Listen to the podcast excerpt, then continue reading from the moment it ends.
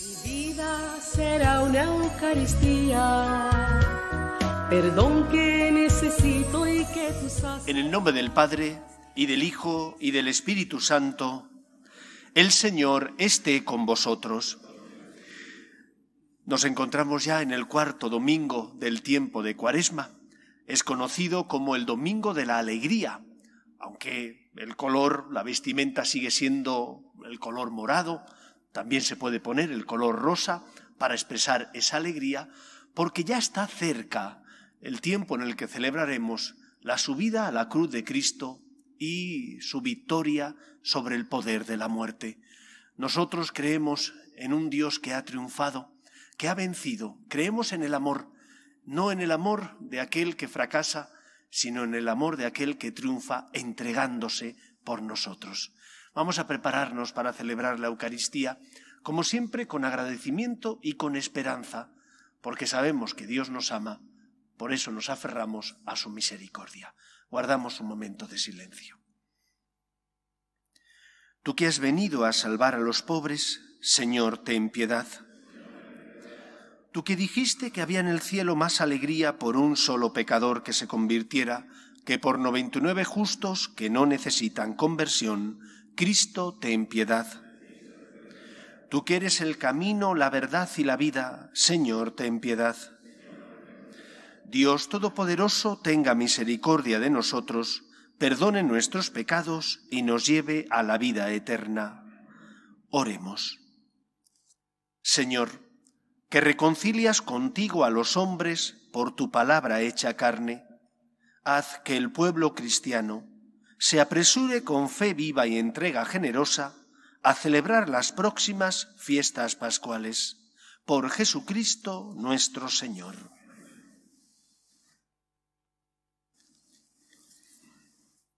Lectura del segundo libro de las Crónicas. En aquellos días todos los jefes de los sacerdotes y el pueblo multiplicaron sus infidelidades según las costumbres abominables de los gentiles, y mancharon la casa del Señor que él se había construido en Jerusalén.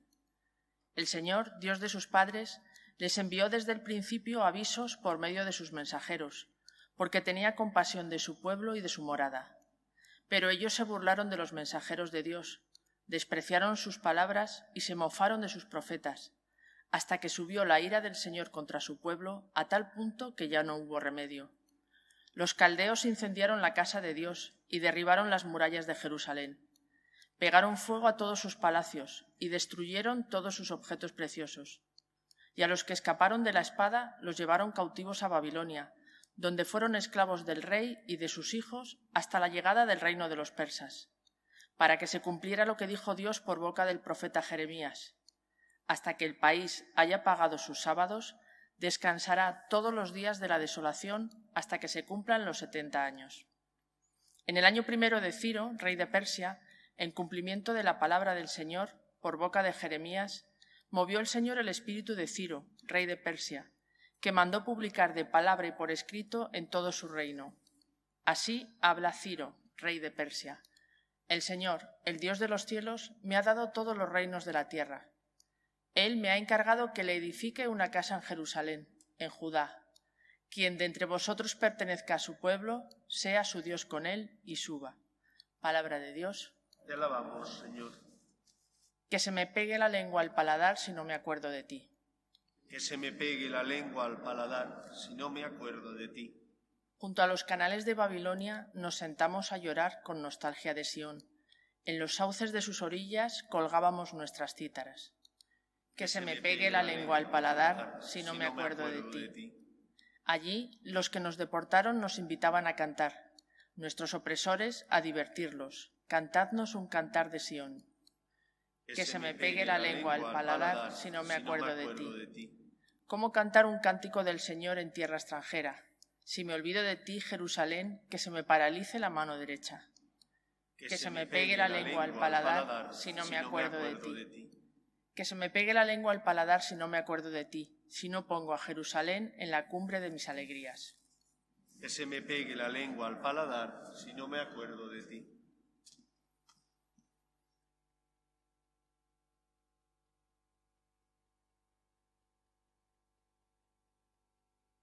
Lectura de la carta del apóstol San Pablo a los Efesios. Hermanos, Dios rico en misericordia, por el gran amor con que nos amó, estando nosotros muertos por los pecados, nos ha hecho vivir con Cristo, por pura gracia estáis salvados, nos ha resucitado con Cristo Jesús y nos ha sentado en el cielo con Él. Así muestra a las edades futuras la inmensa riqueza de su gracia su bondad para con nosotros en Cristo Jesús, porque estáis salvados por su gracia y mediante la fe, y no se debe a vosotros, sino que es un don de Dios, y tampoco se debe a las obras, para que nadie pueda presumir, pues somos obra suya, nos ha creado en Cristo Jesús, para que nos dediquemos a las buenas obras que Él nos asignó para que las practicásemos. Palabra de Dios. Te alabamos, Señor. Tu palabra me da vida, confío en ti, Señor. Tu palabra es eterna, en ella esperaré. El Señor esté con vosotros. Lectura del Santo Evangelio según San Juan. En aquel tiempo dijo Jesús a Nicodemo, lo mismo que Moisés elevó la serpiente en el desierto, así tiene que ser elevado el Hijo del Hombre, para que todo el que cree en él tenga vida eterna. Tanto amó Dios al mundo que entregó a su Hijo único, para que no perezca ninguno de los que creen en Él, sino que tengan vida eterna. Porque Dios no mandó su Hijo al mundo para juzgar al mundo, sino para que el mundo se salve por Él. El que cree en Él no será juzgado, el que no cree ya está juzgado, porque no ha creído en el nombre del Hijo único de Dios. El juicio consiste en esto, que la luz vino al mundo, y los hombres prefirieron la tiniebla a la luz, porque sus obras eran malas. Pues todo el que obra perversamente detesta la luz, y no se acerca a la luz para no verse acusado por sus obras. En cambio, el que realiza la verdad se acerca a la luz, para que se vea que sus obras están hechas según Dios. Palabra del Señor. En este cuarto domingo del tiempo de Cuaresma, el Evangelio que acabamos de escuchar nos remite a un acontecimiento histórico que tuvo lugar en ese peregrinar del pueblo de Israel desde Egipto hasta la tierra prometida. Un peregrinar largo, 40 años, debido a la terquedad, tozudez de los israelitas que por más pruebas que tenían del amor de Dios, de un Dios que les había liberado de la esclavitud, de un Dios que les había sacado con mano fuerte del poder opresivo de los egipcios, por más pruebas que tenían, dudaban constantemente de Dios. Y Jesús recuerda aquí ese pasaje que ocurre en ese trayecto en el desierto hacia la tierra prometida, donde como tantas veces, el pueblo critica al Señor. El pueblo se queja. Si comen pan, el maná, pues porque se cansan del maná. Y entonces quieren carne. Y Dios les manda perdices, codornices. Pero también se cansarán de eso. Y criticarán al Señor porque hay menos agua de la que quieren o porque es muy duro el camino nunca ven lo positivo, sino que siempre echan de menos lo que tenían antaño. Las cebollas y comodidad, dice la escritura, de la que disfrutaban en Egipto. Pero no recordaban la esclavitud, no se acordaban de los maltratos que recibían porque tenían que trabajar para otro y no eran valorados. No recordaban los momentos difíciles, sino solamente se acordaban de lo que querían acordarse, es decir, de aquello que les apetecía tener en ese momento. El Señor, que escucha las críticas de su pueblo, les envía a unas serpientes, cuenta el Éxodo. Y esas serpientes, lógicamente, muerden a los israelitas y enferman y muchos mueren. Y entonces claman a Moisés y le dicen, intercede por nosotros para que Dios se apiade de nuestra terquedad y por lo tanto nos sane de la mordedura de las serpientes. Y Yahvé le dice a Moisés que haga un estandarte con la imagen de una serpiente, que la coloque cerca del campamento y que todo aquel que fuera mordido por la serpiente, mirando al estandarte, quedaría curado. Esta acción, este acontecimiento, nos enseña cuatro cosas o nos habla de cuatro pasos. Cuatro pasos que se reproducen en nuestra vida, aunque a veces no nos demos cuenta. Primer paso, el pecado. El pecado que cometemos cada uno de nosotros. El pecado que nos hace, en lugar de hacer las obras de Dios, buscarnos a nosotros mismos y por lo tanto hacer aquello que el Señor nos ha dicho que no es bueno. El pecado tiene una consecuencia. Esa consecuencia es el castigo que tenemos que cargar con él porque hemos cometido un acto malo, la esclavitud. La esclavitud, que significa, por ejemplo, cuando uno está atado a sus pasiones, las que fueren. O cuando uno, por ejemplo, no perdona de corazón y guarda en su corazón rencor. Vive como un esclavo, porque en el fondo es incapaz de liberarse de ese dolor interior y eso amarga su vida. Le hace sentirse esclavizado al odio, al rencor. El pecado que has cometido Punto primero, primer paso, tiene una consecuencia. Punto segundo, la esclavitud. El daño que ese mal acto, ese pecado, ocasiona en tu vida. Aunque vivimos en una sociedad donde parece que no pasa nada si haces lo contrario a lo que la ley moral natural o revelada te indica, sí que pasa. Todo pecado conlleva unas consecuencias.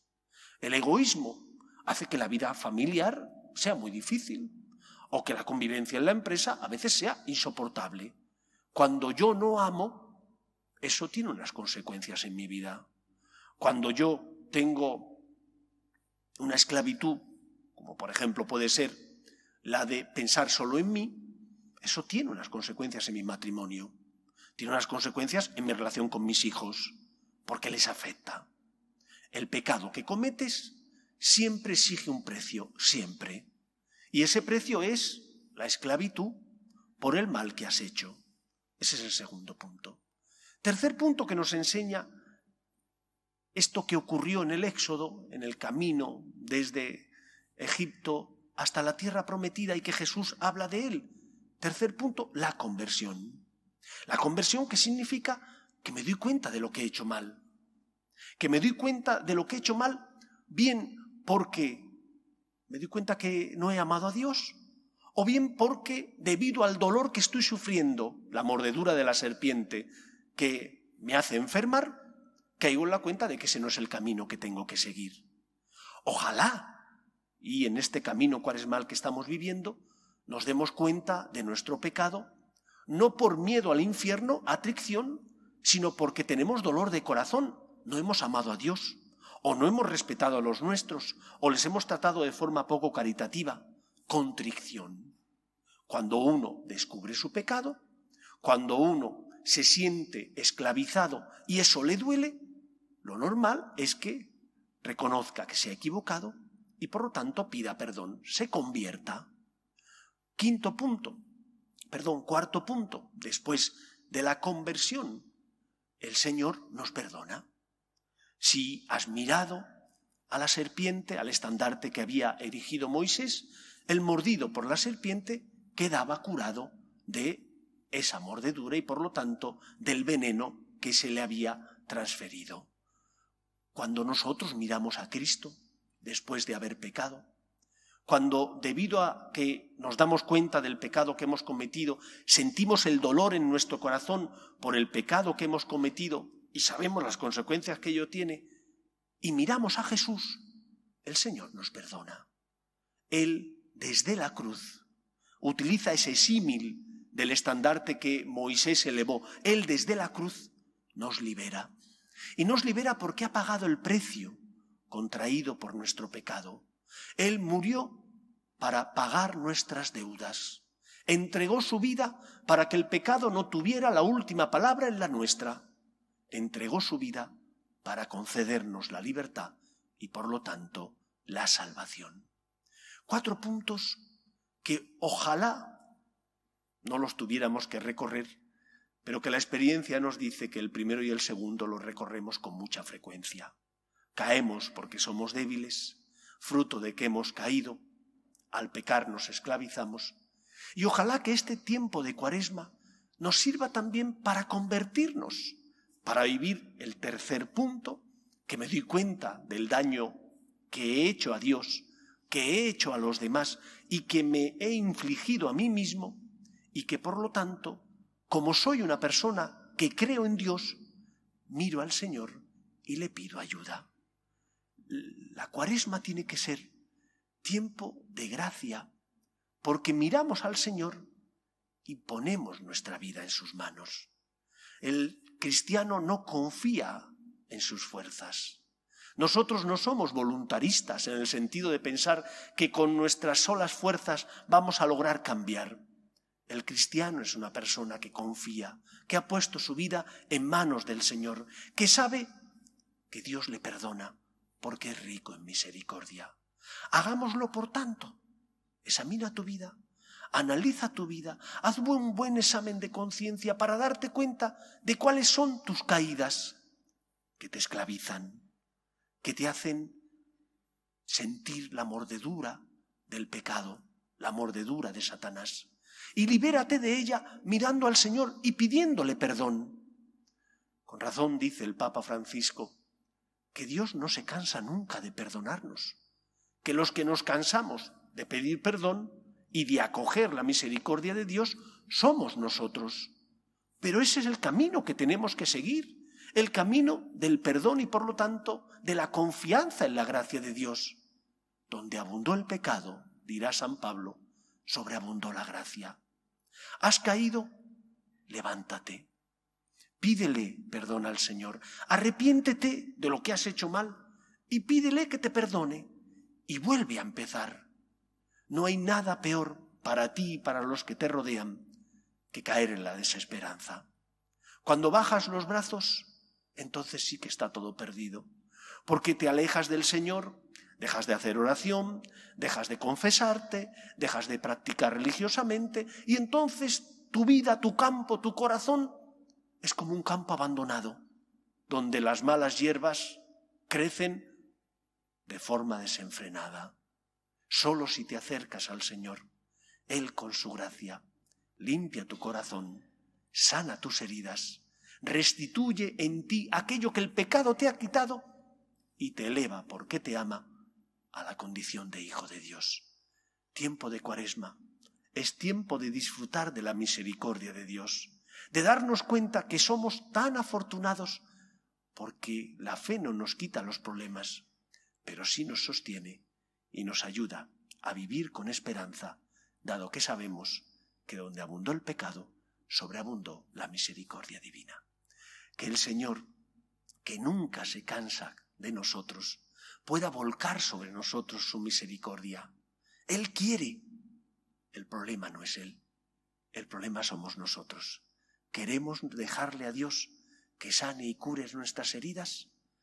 Aparta la soberbia, Deja a un lado el orgullo, sé humilde, mira al Señor y pídele que te sane. Que el Señor nos ayude. Nos ponemos en pie.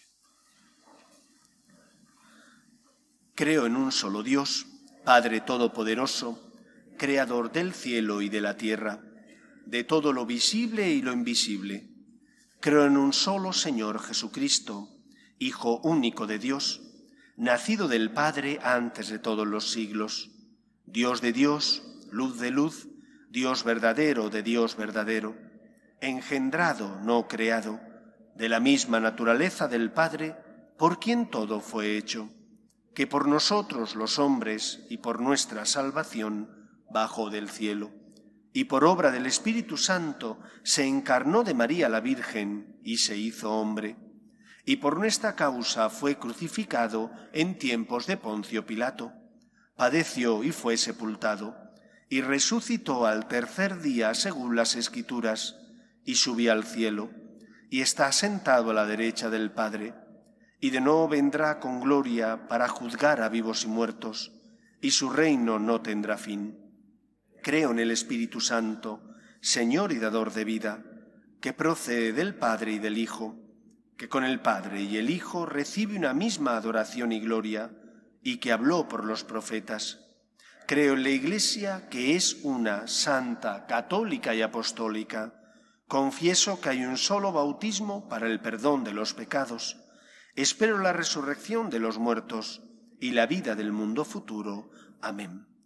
Oremos a Dios nuestro Padre, que quiere que todos los hombres se salven y lleguen al conocimiento de la verdad. Pedimos por el Papa, los obispos y todos los cristianos, para que seamos testimonio de esperanza en medio del mundo, sobre todo por nuestras obras de misericordia, roguemos al Señor. Pedimos también por los que sufren, los enfermos, las familias rotas, las personas que están en paro, roguemos al Señor. Pedimos también por nuestros gobernantes, para que promuevan el bien común de la sociedad, aprobando leyes que defiendan la dignidad de la persona, roguemos al Señor. Pedimos por nuestras familias, para que se mantengan unidas en el amor a Dios y en el respeto a su santo nombre, roguemos al Señor. Escucha, Padre, las súplicas de tus hijos, que nos dirigimos a ti confiando en tu amor. Te lo pedimos por Jesucristo nuestro Señor. Te presentamos.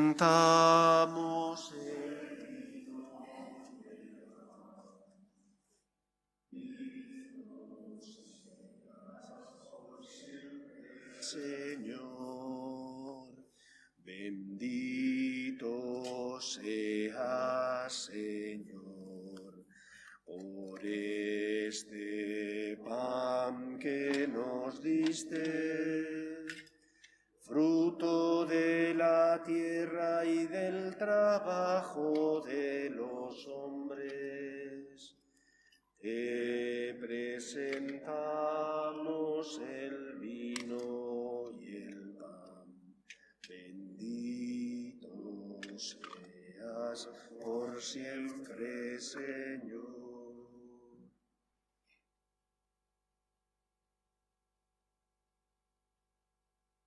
Orad, hermanos, para que este sacrificio mío y vuestro sea agradable a Dios Padre Todopoderoso.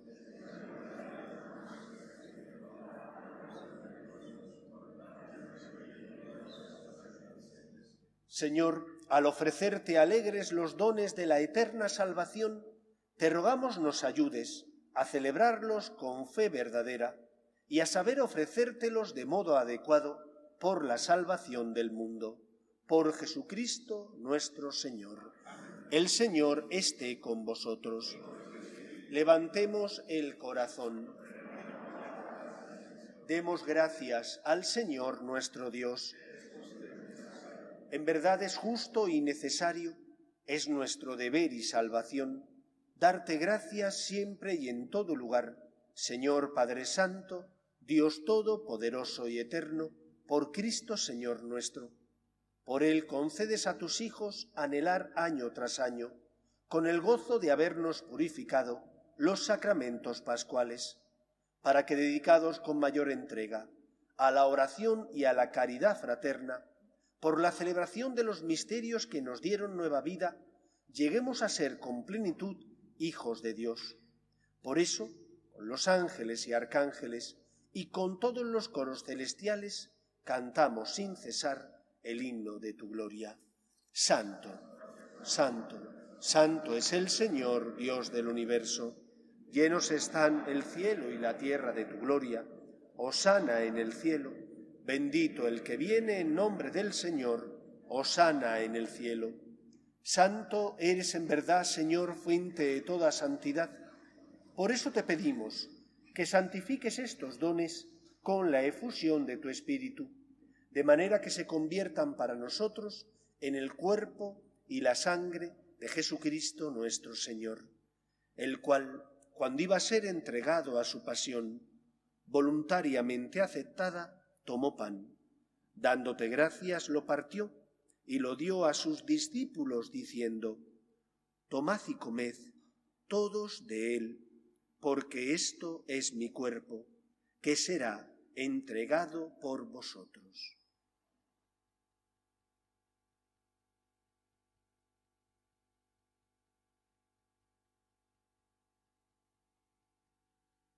Del mismo modo, acabada la cena, tomó el cáliz y dándote gracias de nuevo, lo pasó a sus discípulos diciendo, Tomad y bebed todos de él, porque este es el cáliz de mi sangre, sangre de la alianza nueva y eterna, que será derramada por vosotros y por muchos para el perdón de los pecados.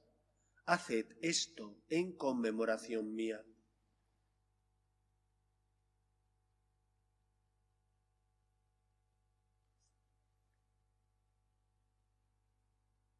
Este es el sacramento de nuestra fe.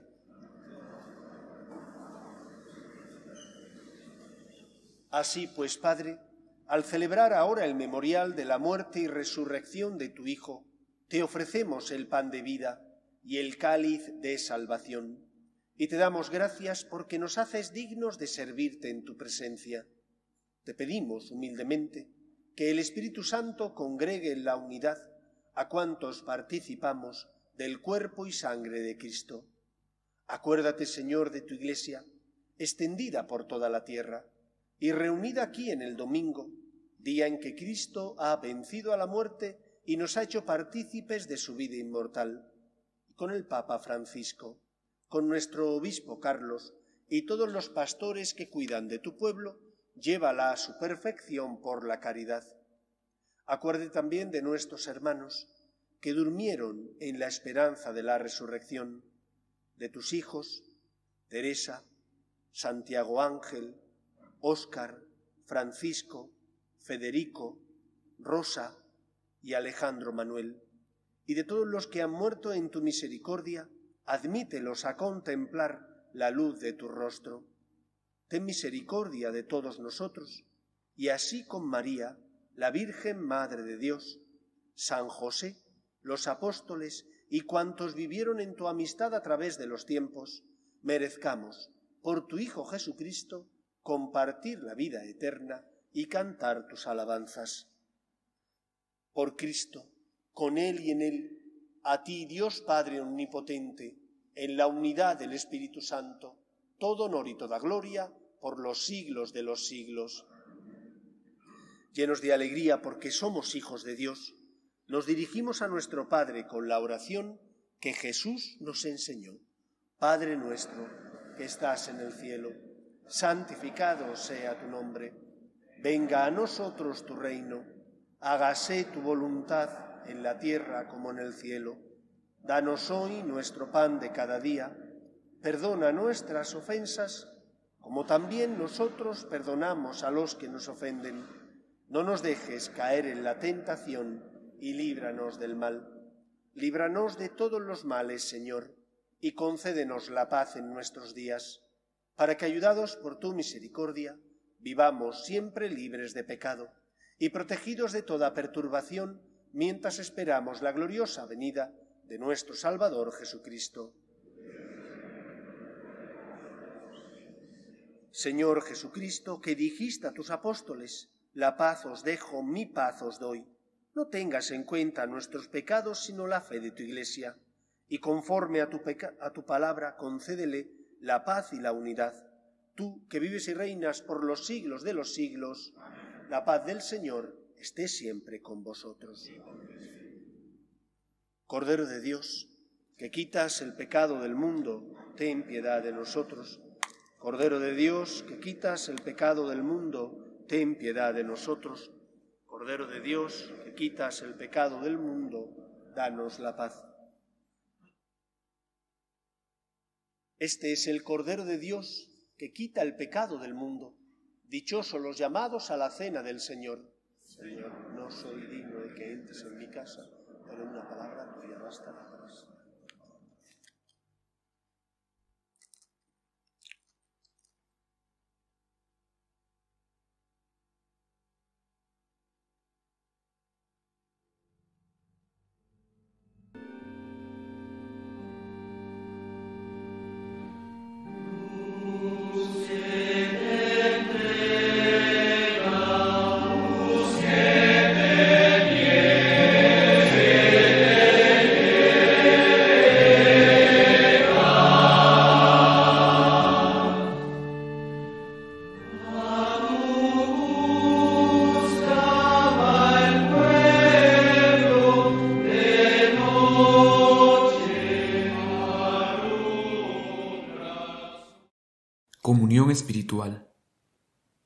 Jesús mío, que estáis realmente presente en el santísimo sacramento del altar.